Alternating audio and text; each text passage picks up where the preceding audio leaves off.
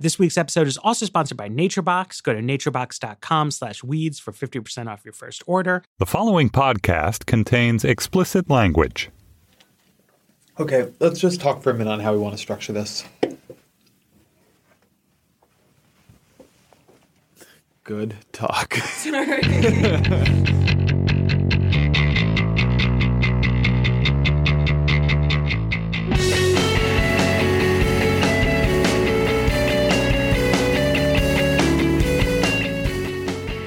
Hello, welcome to another episode of The Weeds, Vox's policy podcast on the Panoply Network. Uh, I'm Matthew Yglesias, joined by uh, a very uh, tired uh, Ezra Klein and, and, Sarah Kliff. I don't look chipper to you?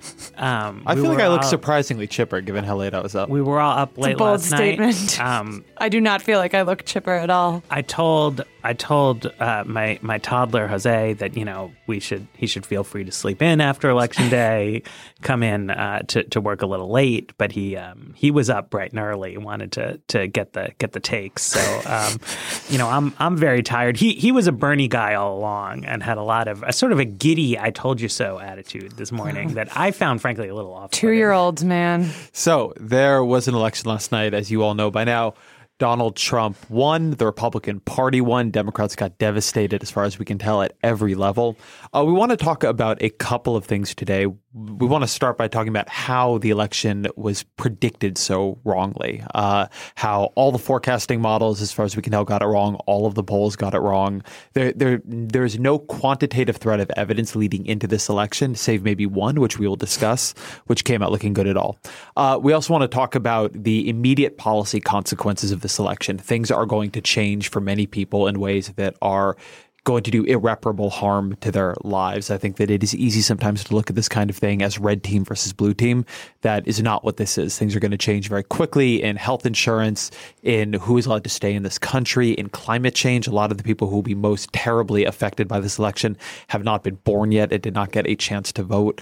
So we'll we'll discuss that a bit. Stay tuned for that cheery discussion. But I actually want to start here by talking about something that happened at Vox a couple of months ago we had wanted, uh, as part of our election coverage, to build a forecasting model uh, along the lines of what you know 538 and the Upshot and others have done. But we wanted to find a way to do something that would add value to the conversation. And so we and, and Dylan Matthews and, and Sarah really took the lead in this, but we we we worked with some political scientists to do something called an ensemble model uh, using political science forecasting.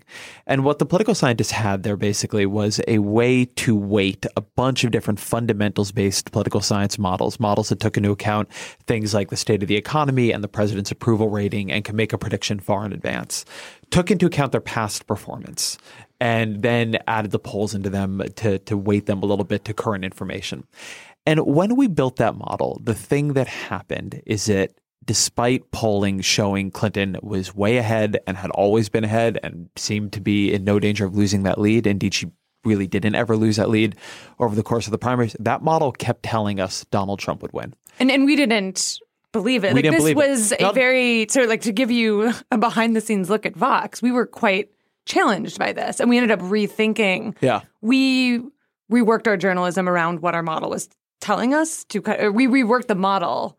No, we didn't it, rework the model. It, I want to be careful with that. We, we kept the model. We kept what we the did model. was we reworked the, the journalism yeah. so yes. that the journalism yes. became about the divergence yes. Yes. between the model. The model. This and was the, the, Trump tax, the divergence yes. between what the model said the Republican would get in two party share of the vote and where Trump was.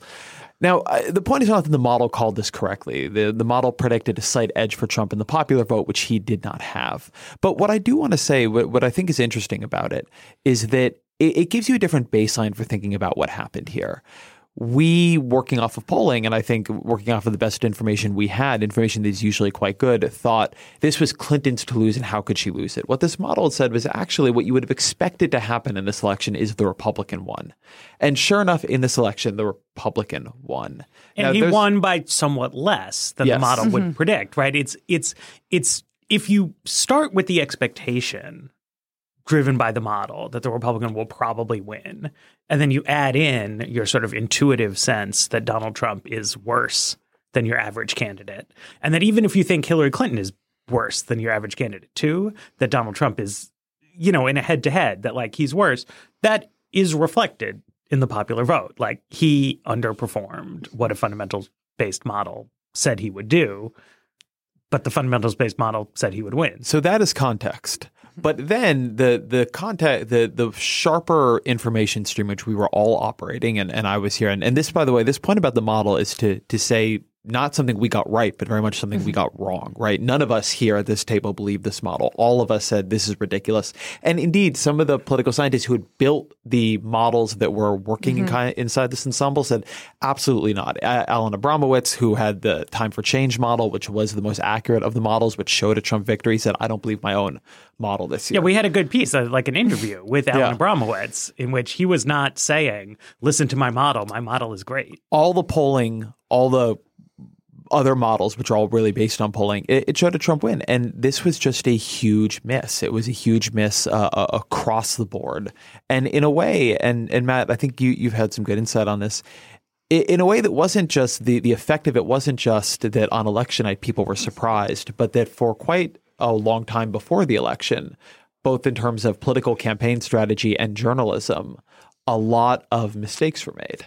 Yeah, I mean, I, just like one thing is, I was joking around with a couple other uh, journalists who uh, cover similar issues to me, and we were all kidding around about how all of our big feature pieces about the left's plan to win the Clinton transition and like alter American economic policy in a more populist direction, like we're all going to have to be canned. Like, uh, but a ton of publications were were working on this, um, and I think uh, the, the New Yorker even ran its one uh, before the election by by Alec MacGillis. Um, it's it's a pretty good article, um, but a lot of not just you know journalists were working on this because it was an important story, but like progressive groups were spending a lot of time and energy during an election season on a political strategy that assumed Hillary Clinton was going to win the election rather than on like trying to get Hillary Clinton to win the election. Um, and that journalists, I think, you know,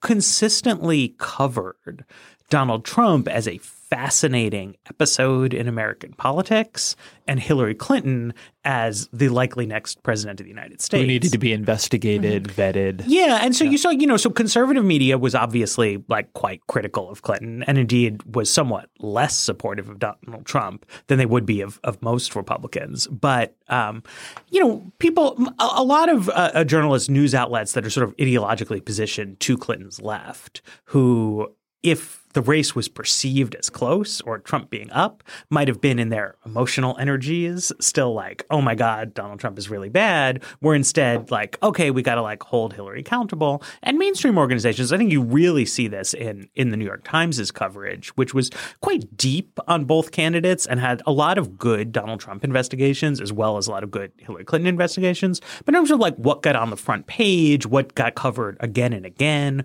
what did they sort of hassle the campaigns about, it was weighted toward we're scrutinizing Hillary Clinton. And I think the reason was, I mean, it's true, right? It's much more important to scrutinize the next president than like some dude who's lagging in the polls because he's a buffoon. But if you had known, if the polls had been saying he was up, you would have a, a whole different attitude toward it. To me, one of the most striking stories of of election day was George W. and Laura Bush, who had been sort of quietly against Donald Trump. I mean, it was known that they were against Donald Trump, but they weren't doing anything about it, right?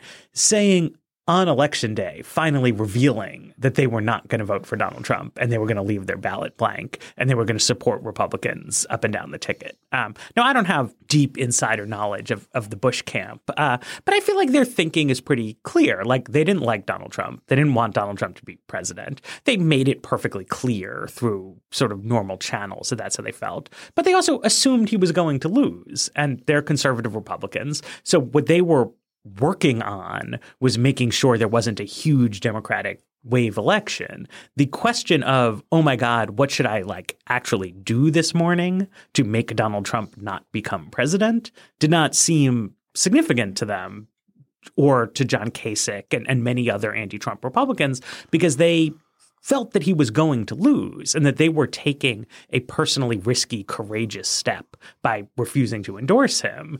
And they weren't like asking, like, am I doing enough? Because they thought they were doing enough. They thought nothing more needed to be done. Mm-hmm.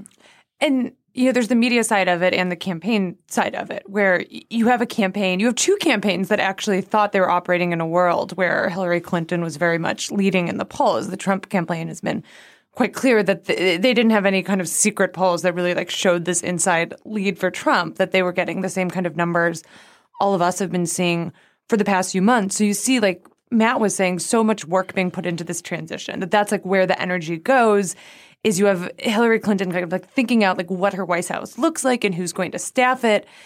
And the energy, you know, doesn't as much go into the ground game. And I, I, think one of the things I am really unclear on is how to think. And one thing I think we're gonna have to grapple a lot with is like the is the role of campaigns and whether they matter. We do know that it's oh, very yeah. true true that Hillary Clinton had a much more significant campaign. She had infrastructure of a campaign that we typically expect from candidates. While Trump really really didn't have that as much. And one of the things you know, I, I don't think we have the answer to, and this is something we are going to really see grappled with in coming years, is so, so I do think it's true that the Clinton campaign operated under the assumption that Hillary Clinton was going to win and built a campaign around that. It's unclear to me how much campaigns matter at this point. On the one hand, I want to say, well, they would have done it differently if they'd known that if the polls had more accurately represented where things are going, they would have had a better campaign and maybe that would have changed how things work. On the other hand, I feel like we have pretty clear evidence that campaigns might not be that meaningful, that all this work that Clinton did to build this infrastructure, this huge advantage that she had, really, eh, eh, it's hard to know what role that played. If it kind of if it maybe made the Trump win yeah. less big than it would have been otherwise, I think is the way I think about it right now. But I'm also at this point very open to having my views changed on this as we learn more. I feel like for, we are going to need to study this more, but I feel like we do have some evidence that the Clinton campaign's ground game did work and that it was mispositioned, right? So Hillary made some very aggressive uh, essentially party building moves, right? She had field offices in Arizona she had a field office in El Paso. Um, she had field office in San Antonio. And if you look at the election results, right, like Clinton did worse than Obama nationally. Um, she did much worse than Obama in key Midwestern swing states, which is why she lost. But she did better than Obama in Georgia. She did better than Obama in Texas. She did better than Obama in Arizona. Um, she did better than Obama in Nevada which is to say that this big Democratic Party effort to like build field infrastructure to connect with Hispanics and turn out the Latino vote, it appears to have worked, right? It just it didn't put them over the top in Florida. And in the list of states where it could plausibly have put you over the top, it's only Florida and Nevada. The uh, a huge share of the Latino population lives in California and Texas. This is why Clinton won the popular vote right, is mm-hmm. she did mobilize all these new so, Hispanic voters. And if you could relocate El Paso and San Diego to Michigan, like she would have won the election. But you know, she didn't. And we never saw, right? You're going to look back at an election in which you won the popular vote, but you lost the electoral college, in which you had field offices in Texas, but not in Michigan and where you were scrambling at the very last minute to get everybody on the plane to Detroit, um, in which you never visited Wisconsin, you know, and you're really going to say, okay, you know, we made some aggressive strategic moves to try to expand the map. I mean, there was a point where she took some of her fundraising, right, and plowed it into down ballot races and, and infrastructure um, rather than into defensive moves in, in blue states, you know, because she thought she was winning. I do think a couple things here that are interesting, though, that, that are worth pulling out from the exit polls. And, and, and it goes to this point. One lesson I've taken from this is that get out the vote is a additive to enthusiasm. Yes. That it is just very, very, very difficult to get out the vote for a candidate that the electorate that you are trying to mobilize is just fundamentally not that enthusiastic about. This was a very low turnout election. Fewer people voted for, from the numbers I've seen as of this morning, fewer people voted for Donald Trump than voted for Mitt Romney. Um, and, and many fewer voted for Hillary Clinton, obviously, than for Barack Obama. This was the lowest turnout election since 2000, which uh, I think is not what people expected, is not what you were hearing anecdotally, by the way, on, on election day. Among the things that happened while, while that was going on, so the the Texas example is interesting here because I think that the one thing we did see it wasn't as big as people expected, but there were certainly places where Hispanic voters were exceptionally mobilized, even compared to where they'd been before. And so there, I think some of the field game really did matter. This happened to been in, in California, it happened to been in Texas, but it did not obviously happen as much in Wisconsin. I thought one of the really interesting uh, things you began hearing, uh, Nate Cohn at the New York Times made this point, Derek Thompson made this point, uh, and, and Thompson put it in a tweet, I thought, in a way that was smart, which was maybe the thing we learned last night is that in a majority minority nation, every ethnic group votes like a minority. And, and really, one of the striking things about this election is you see the Asian vote for Clinton was 65%, the Hispanic vote for Clinton was 65%, the black vote for Clinton was 88%, and the white vote for Trump was 58%. Right now, 58 is obviously less than 65, but it isn't so much less. Whites really voted like an ethnic group um, last night to, to some degree. And, and Clinton only got 37% of that vote, by the way. There's a substantial third party vote there.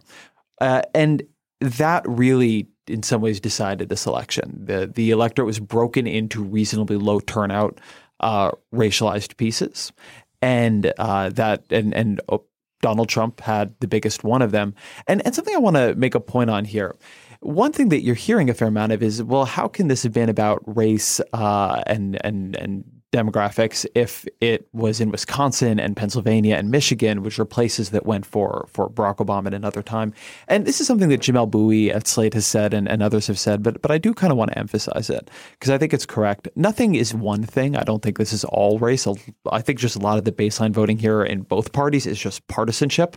Most people who voted for Donald Trump did so because they were Republican. But Mitt Romney and John McCain did not run elections about race. They they they ran elections in which, to some degree, while there were some dimensions of racial resentment there, they ran elections to a large extent, I think, in which it was not considered proper to be litigating um, whether we should have uh, an ascendant white nationalism in this country.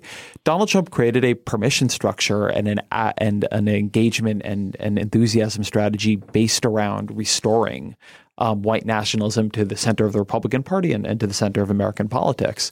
And that, I think, the evidence is that that excited a lot of rural white voters that they turned out and that that was something that, that they connected to.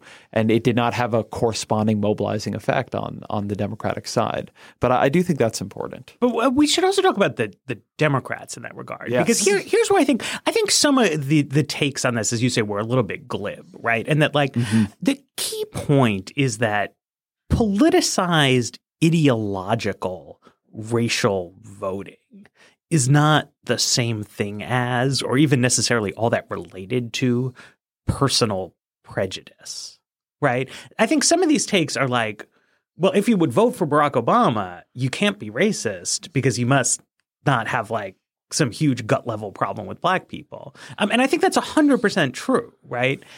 A, different question is when Barack Obama ran for president, he very much ran as not the black candidate. Mm-hmm. Right, which is very different from how, say, um, when when Marion Barry ran for mayor in Washington D.C., he ran as the black candidate right? Because he was running in a majority black city and was trying to mobilize racial support for him to overcome significant political disadvantages. Obama knew that there are very few African Americans in the United States and that he wanted to win the election. So he was not running as the candidate of black empowerment, except to the extent that all Democrats have, have run that way since Lyndon Johnson. And in a, in a lot of ways, sort of used the fact that he's African American to upplay themes of racial transcendence mm-hmm. and unity, said things that I think a white Democrat would actually have trouble getting away with yeah. at times. After 2012, right, there was a shift in the outgoing rhetoric of the Democratic Party, right? There was a lot more talk about the like Obama coalition of diversity and ascendancy, right? And a lot more emphasis on the uh, party's debt to Latino groups and the need to like front load immigration reform type questions, when they were blocked in Congress from pursuing the immigration reform legislation that they wanted, Obama made the decision that it was such an overriding priority of his political coalition to deliver protection from deportation for long settled undocumented families that he was going to do it in a way that really broke with the the precedents of you know he he had some legal basis for doing a, a sort of broad protection from deportation. But what he did with the DACA order was not the same as what previous presidents had did. People knew it wasn't the same. It was a big deal. There were some uh, critical columns about it written by Ezra Klein. Um, you know, and, and a decision was made inside the White House that this was an important legacy item for Obama that he could not, you know, sort of sort of let this aside.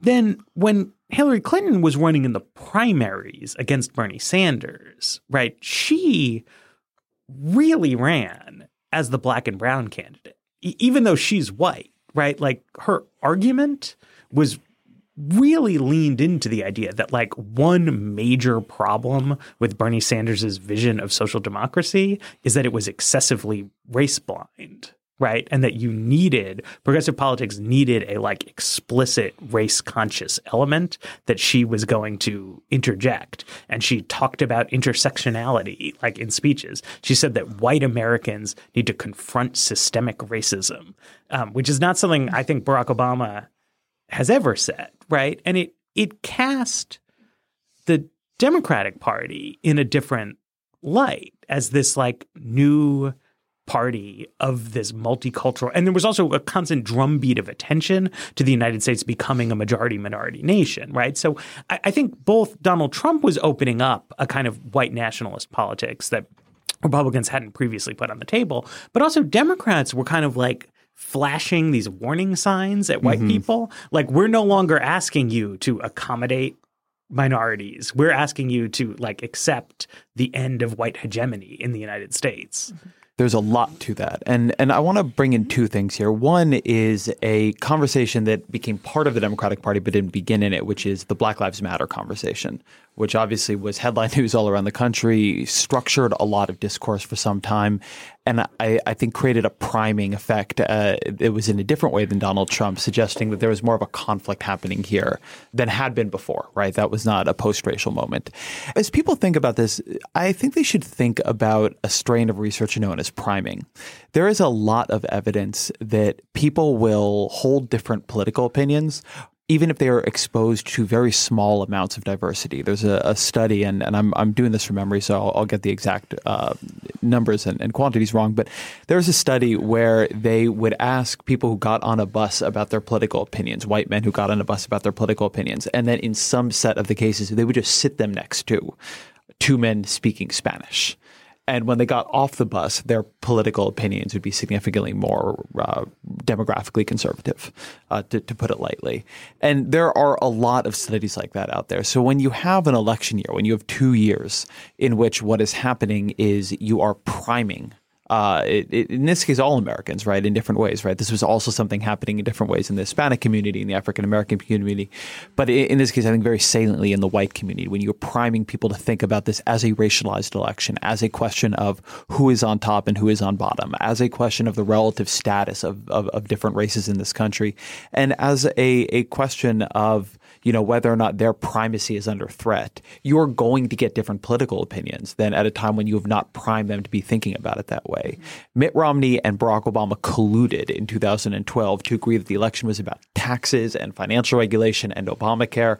And so a lot of people who were looking at this said, yeah, I don't like the rich guys like Mitt Romney. I want somebody who will care about people like me. And they chose Obama on that metric.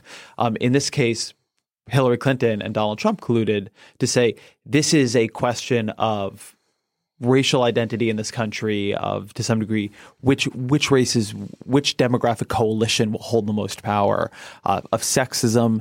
And sure enough you got a, a different result based off of that. But i think that also i mean it grows out of obama policy as well right? Where you have I, I think more than we often recognize like Obama doing a lot of work to reduce inequality in ways that is very, you know, beneficial to to minorities. If you look at the stats on Obamacare, for example, you see that's had a disproportionate effect on reducing the uninsured rates of Hispanics, of of, of African Americans, largely because these are groups that have just not had insurance in the past. That that you've seen a redistribution towards these groups that actually shows up in policy. Like there is an actual underpinning to this view that you know these people are rising up more. And that is that's a goal of the administration to reduce inequality, to provide these programs to marginalized groups that haven't had it before. So I think I mean it's partially a rhetoric thing, you know, hearing about Black Lives Matter, but there, there's also, you know, something tangible to point to as well that this was, you know, obviously the ACA, the Affordable Care Act, it was not passed as you know, a welfare program for African Americans or welfare. It, it's not, you know, in the law itself written as a policy to benefit minority populations, but that is a lot of the work that it's doing. And I think a lot of Democrats would be quite happy with that. So I think it is both the rhetoric that we're hearing, but it also grows out uh, in reaction to the way the Obama administration has has governed. And I don't know if that was, you know, something that could be changed or not, or how how how else that how else that could have played out. It's also worth saying two two things on a on a non racial angle. Uh, yeah. That one that I think has gotten a little bit oddly underplayed in like stories about Donald Trump and, and the white working class, which is that he not only shifted Republican Party positioning on trade policy, um, he shifted Republican policy positioning on Social Security and Medicare. Um, which I feel like if it had come about in a different context, mm-hmm. people would have legitimately recognized as like a political earthquake. Yeah. Right. Like if Marco if, Rubio had mhm. said it. Right. Like, and just if you had just asked someone like abstractly in 2014, like, what's a good issue for a Democrat who needs to get a like wavering older white working class person who lives in the Iron Range of Minnesota and in fact has been a Democrat all his life, but has been like gravitating a little bit away from a like increasingly woke political party is like you would say you want a message to him about fighting for Social Security and Medicare, right? Or like those are like the good Democratic issues for that audience, right? You don't want a message to them about how Black Lives Matter. And you also don't want a message to them about the importance of a Medicaid expansion in Alabama. Like it's not relevant to their lives. Whereas like fighting for Social Security and Medicare is like the thing that Democrats like say they have to offer to older middle class people in the United States. Mm-hmm. And when under under uh, Paul Ryan, Mitt Romney, there was an effort by Republicans, a semi-successful effort to sort of finesse it with this like ten-year phase-out proposal. But they would still be saying, and then we're going to devastate the programs.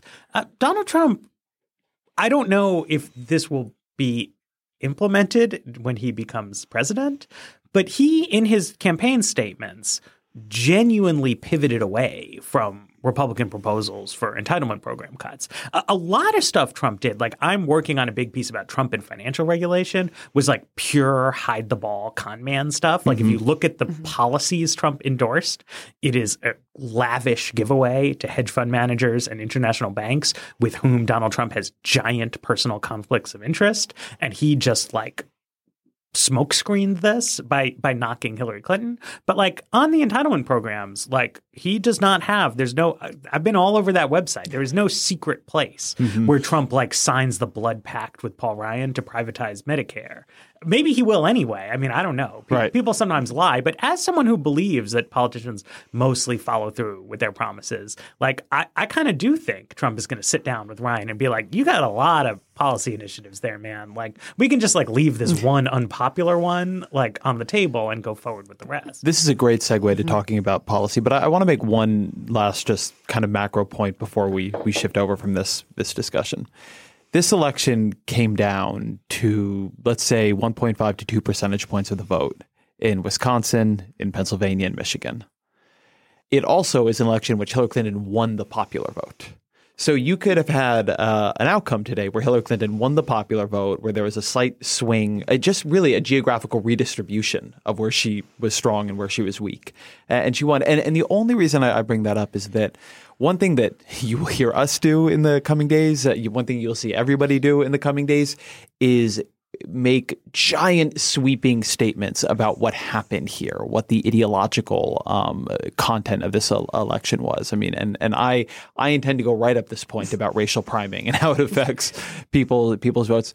But it's also the case that there's a little bit of a butterfly flaps its wings effect here. Now, you might say that's not true. The, the, the question is why was this not a 60-40 election for Clinton? And I think that's a, a different and, and, also reasonable question.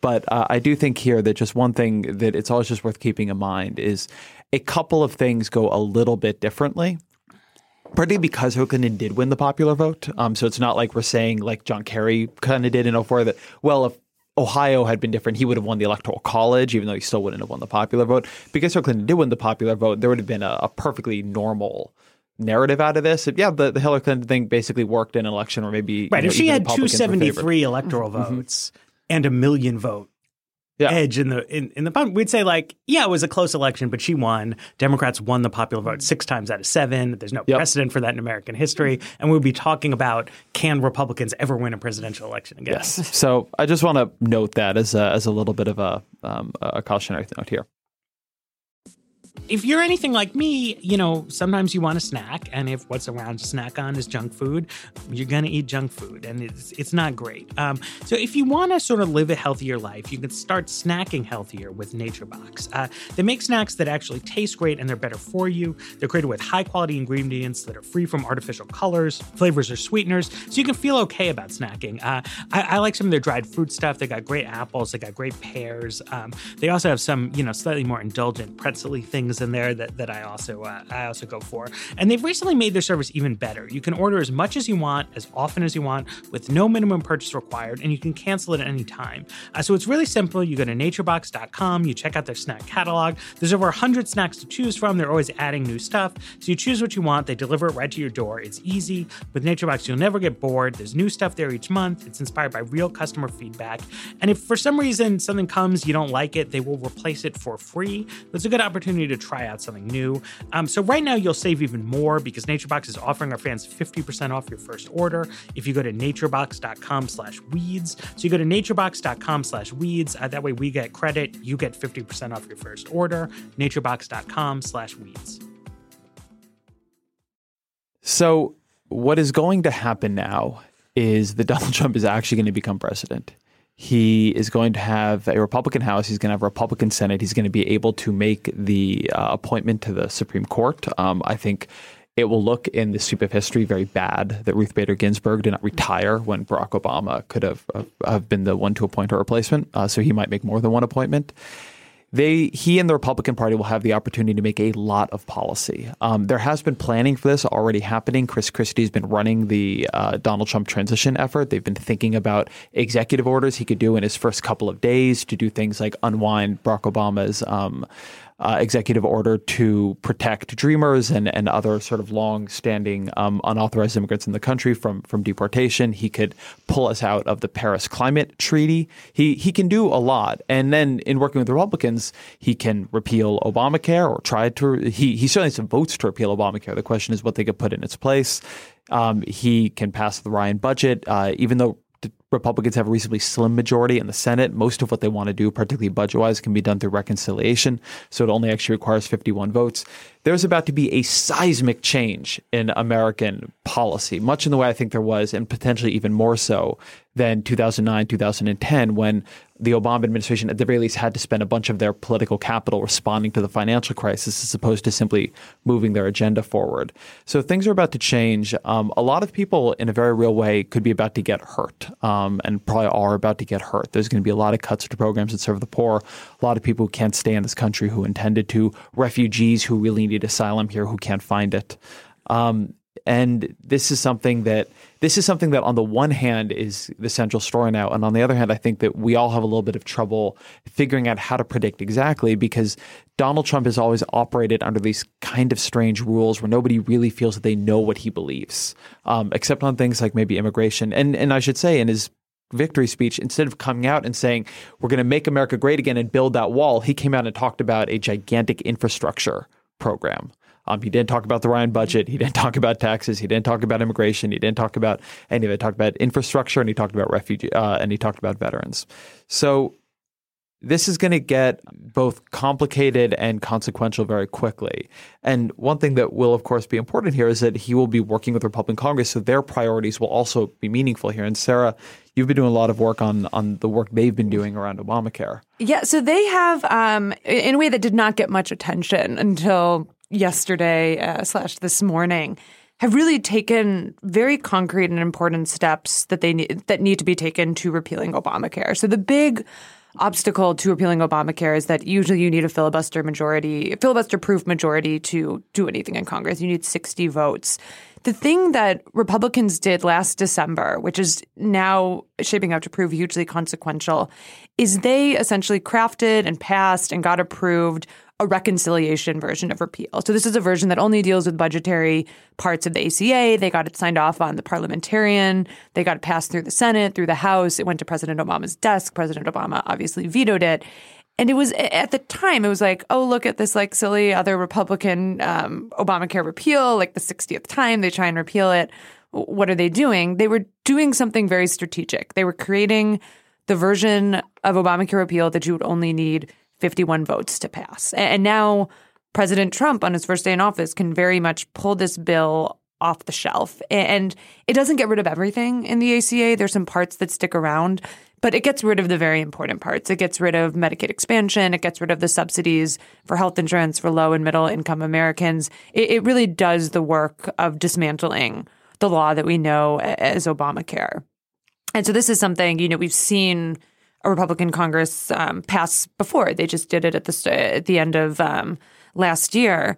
This is the first time since Obamacare passed. It, Ezra, you've covered this. I mean, this is the first time that Obamacare repeal feels like an actual possibility. That is like a more like an actually possible Here, outcome. Here's my question for you: What does this bill? Because I've not studied it in the depth that you have. What does it do with all these people?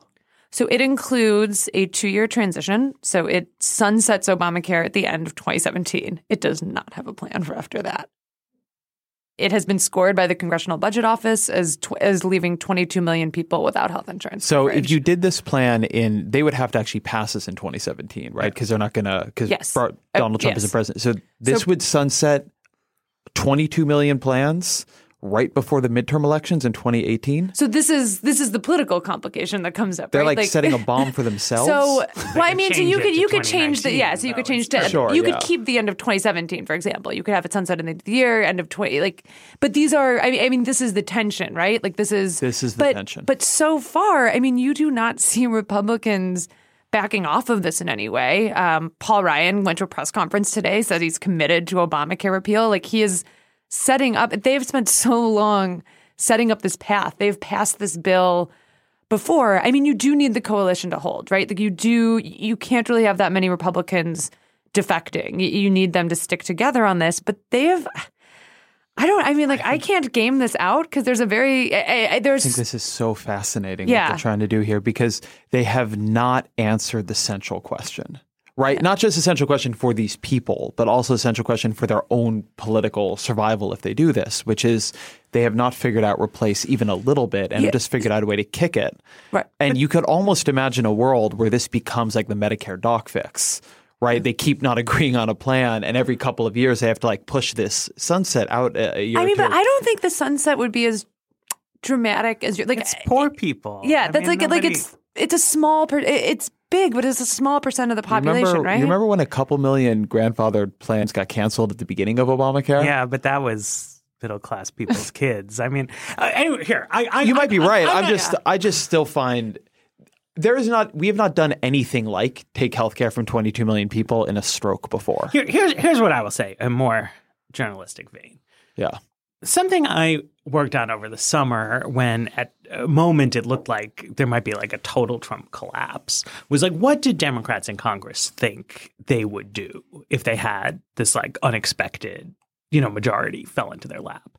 And they were quite cautious. You know what I mean? Their feeling was that in the Democratic Party, um, just as there was in 2009, that there would continue to be in 2017 a lot of trepidation about bills. You know, that like a lot of stuff that Bernie Sanders would want to do marginal members would not vote for. Even a lot of stuff that Hillary Clinton would want to do, members in marginal districts just would not vote for. That there was a strong belief in the electoral significance of policy initiatives, you know, so that like a carbon tax might kill you. Um, but what not doing it might save you in your in your vulnerable seat. Um, so you know that was interesting. I, I wrote it down, and then I asked people like, "Well, okay, do you think that like the inverse is true? Like, does that mean that like super bold Republican policymaking is going to create like a huge policy electoral backlash, or do you think Republicans will shy away from this?" And none of them thought Republicans would shy away from it, and none of them thought Republicans would face a backlash. Huh. And you know, you kind of press people on like why like why this dissonance, and like they didn't have like super good reasons, but. And then when I've talked to Republicans, uh, Republicans on the Hill who've talked about this, they've talked about Trump. They've had, you know, trepidations about their relationship with Trump. They've had concerns that Trump might sort of at random throw elements of their agenda overboard, or he might get the country embroiled in like some big controversy that they don't care about. But they never expressed to me like a doubt that like if Trump says, yeah, let's do Jeb Hensarling's total deregulation of the financial services industry, that Kelly Ayotte or you know someone else right. in a in a purple state is going to be like, "Whoa, there, that sounds unpopular." Like mm-hmm. they firmly uh, this is not quite how they would describe it, right? But they they firmly believe like before and after Trump in a theory of politics that is just much more visceral right. than the Democrats' theory of politics, right? That it's like we are the guys who do the right thing and we are going to show bold and decisive leadership that fixes problems and we are going to run on that like, right. without apology. To follow up on Matt, I know you were kind of like envisioning, well, how can they kick 20 million people off of insurance before the midterms? The flip side of that is how can they go into Congress with control of the White House, of Congress, no, after campaigning for six years on Obamacare repeal, finally get the path and say, actually, you know what, like nope, that, we're not, they're in a tough position. But I mean, if I, you know, I would put down my, my bet on our um, very widely listened podcast that like I think they're going to pursue it. Like I think this is where where it heads. And, and you know, I was talking to a Republican aide from the Senate Finance Committee who worked on the Hill during um, um, passage, and, the way he kind of saw it, he thinks it, it'll be repeal will come first. That how this plays out is repeal gets passed, and they'll say, well, we have a two year window to figure it out. Maybe they do, maybe they don't, but like they kind of start off with this transition period. To be clear, Donald like, Trump has promised new plans that are going to be quote unquote terrific. Well, he has. Okay, so there is Trump Care. And if you'd like to read about it on Vox.com, you could. He, he has, and this is a place like, you know, it's. Yeah, he's going to get rid of the lines. He's going to get all, no more lines anymore. Um, you know, it speaks to, I, I think, one of the ways this race was different that, you know, there were a few pieces here and there about Trump's healthcare plan. Like I wrote one when it came out in March, but there just wasn't serious coverage of this plan that he put out because it like just didn't feel real. But there, I mean, there is there is a plan, and it still leaves 21 million more people without health insurance. I believe there is literally no chance that if you ask Trump what is in that plan, he could get like I forget exactly repealing Obamacare. He would get that right, but that he would get five of the bullet points right. And I don't. I don't mean that just to mock him. I, I, do mean it because I one thing that's going to happen here, right? And I don't know exactly how it will happen because one real big question mark is who are his staffers. But his people are going to sit down with him and they are going to say, Mr. President, here is what the consequence of doing this would be. Here's what we think the political consequence of doing that would be. Here's what you've said about this in the past that people might hold against. I mean, this is just how White Houses work, right? You have a National Economics Council that structures economic information. You have a Domestic Policy Council that structures domestic policy information. And he, I think we genuinely don't know what he's going to say to that. Um, if he's going to say that's crazy, like that's not what I promised people, or he'll just say, yeah, that's exactly that's totally fine. I'll just tell them it, it's it's it's what we're doing. I, I do want to say that in this talk of the the political machinations here, I don't want to lose sight of twenty two million people might lose their health insurance. Right, that is the cost of this. That is. Kathleen Parker at the Washington Post wrote a column about how no matter who won, everything would be all right. And at, actually at Vox, um, Julia Azari, who is a political scientist at Marquette, had a piece, and the piece was more complicated than this, but had a line at the top that I've been thinking about a lot, where she said, "Sometimes everything does not turn out okay." And for a lot of people here, everything is not going to turn out okay. They are going to lose health insurance. Their children are going to lose health insurance. They are going to need medical care they don't get. This is true, I think, broadly for the planet. We've been making, uh, you know, maybe not enough, but some very real progress on climate change. That progress is going to stop. Um, for regulating Wall Street, uh, particularly if you're worried about a near term financial crisis, this stuff is, is very scary. Uh, if you look at the Paul Ryan budget, I think people always underplay this part of it, but the way it achieves its long term uh, budgetary goals is by just doing massive indiscriminate cutting to the area of the budget known as non uh, defense discretionary. That's a lot of programs for the poor, a lot of income support programs, nutrition programs, etc. People are going to hurt. Um, bad things are going to happen to them. I don't think we know exactly which ones or how many or how it plays out but something that I think everybody is going to have to focus on in a way that moves it far from being an abstraction. And that means, by the way, the Republican Party. The the one thing I will say is the incentives of governance are different than the incentives of being in the opposition. Parties act differently when they're doing that. It's true for Trump. It's true also for, for the Democratic Party, which in some ways may get less responsible in opposition, but is also going to, you know, for a party that did not turn out that heavily for Hillary Clinton, going to see what the consequence of this was. I think that this is not going to be just red team versus blue team. Like I think people are are going, and this is not going to be, I think, just like a normal election where because of divided government, nothing really happens. Right? 2012, you you see the election win. It's not like huge policy changes right after that. Big things are going to change. The consequences of governance are going to get very very real, and and people are going to suffer. I felt talking to to sort of liberals around around town and, and around the country a sort of like sharp divergence in their visions of a possible Trump presidency. One in which it's like an authoritarian nightmare from which we never awaken, and the other in which it's like a fiasco in which like democratic resistance is ultimately successful. There's a real chance that Trump will operate as a more corrupt than your average president due to lack of financial disclosure and more irresponsible than your average president due to his lack of deep ideological commitment, but successful in the sort of short term mm-hmm. kind of thing. I do not believe that unleashing natural resource extraction in an unregulated manner is a good policy for the United States of America. I don't think it will foster long term prosperity for the United States of America, but it really could generate a short term jobs boom that, like, if timed correctly, can easily lift Trump to reelection. Um, similarly, I don't think Donald Trump has offered any uh, wise or profound or even broadly accurate statements about monetary policy. Um, but Donald Trump seems like the kind of guy who might not care so much about an independent and apolitical Federal Reserve and may simply install halfway through his term a uh, crony uh, along the lines of what we had in the Nixon administration. Janet Yellen's term is up in a year. Yeah, who deliberately runs monetary policy too hot during the crucial reelection season, uh, helping Trump coast to a win and creating a medium sized inflation problem in, in the second term. There's just a lot of kinds of things that, you know, a president could do, and that in some ways it's a little remarkable that more presidents uh, don't do. Um, but, you know, particularly if you don't care about the environment and you don't really care about having high minded people write about you as like what a responsible guy that was. Mm-hmm. There's a lot of just kind of shenanigans you can pull that fall like way short of like you set yourself up as a dictator. It's just kind of like goofball timing of events to sort of prime you for, for election. That's what that's what Nixon did on a on a variety of fronts. And uh, you know, it was bad. It was scary.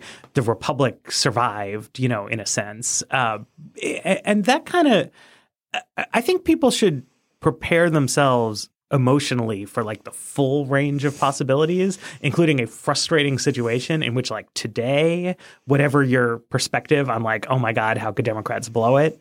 Like they they keep blowing it because actually Trump is a sort of wily and unprincipled operator because most presidents, most incumbent presidents get reelected uh, because the geography of the United States of America puts a small thumb on the scale in favor of Republicans. It's just conceivable he could be a, mm-hmm. like a president liberals don't like and have to put up with, and it's very frustrating. And I think we're about to learn like how much how much of the way the White House works is because of like accepted norms around it. Like the norms you have a daily press briefing and you have a press corps and that like you operate in certain ways.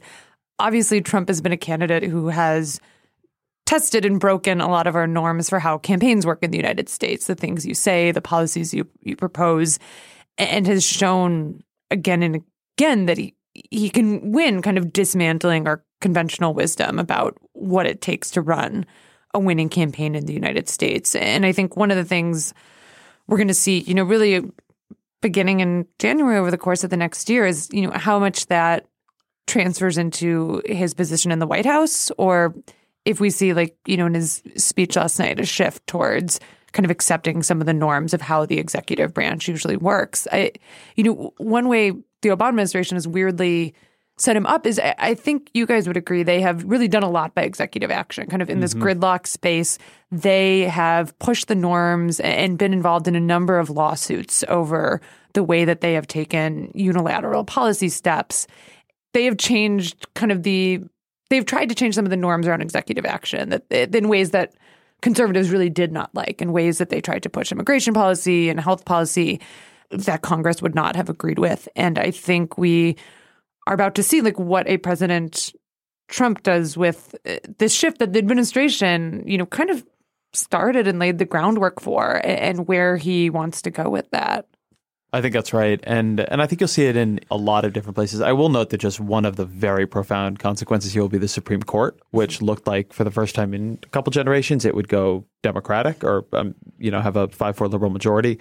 Now will go uh, seems quite certain Republican for some time um, that's going to have a series of knock on effects. And particularly if Trump is able to name two justices, particularly if one of those other ones is a liberal one, uh, that I think will will have a very very profound effect. Also, just note there's some strange off chance that Trump comes into to Matt's point a little bit as a very aggressive Keynesian. Um, that he's able with the Republican Party to sort of come up with a mixture of tax cuts and infrastructure spending that you know, would have been unthinkable given Republican Party deficit rhetoric from a couple of years ago. But nevertheless, will unleash like you know a certain amount of job creation. I just, and, and I just wanted like push. back. I've seen this already. Push back a little on the characterization of this likely fiscal not policy Keynesian, trajectory you're right, as you're Keynesian. Right. That's fair. Like, it's not, not countercyclical. A, it's not countercyclical. B, George W. Bush was a recent Republican Party president. He presided over a gigantic increase in the deficit. Mm-hmm. Ronald Reagan was a slightly more distant Republican Party president. He presided over a gigantic increase in the deficit. I do think that Trump will do what his two major Republican yeah. predecessors did, but Keynesian fiscal policy, right, is that you should run a deficit when unemployment is high and a mm-hmm. surplus when it's low. Republican fiscal policy is you should run a deficit when a Republican is president and you should be run tight budget when a Democrat is president. Right. I think I think the pattern has now actually like gone on for long enough that like we can really say yeah, that. That's a totally reasonable anyway, point. Sorry. No, no, no. You're, that, that that correction is well taken. All right, I think that's a good place to stop. There's going to be a lot more to say. We will we will be back soon to say it. Um, but for now, thank you for listening to The Weeds. It is a Vox.com and Panoply production. Thank you to our producer, Efim Shapiro. Uh, we will see you soon.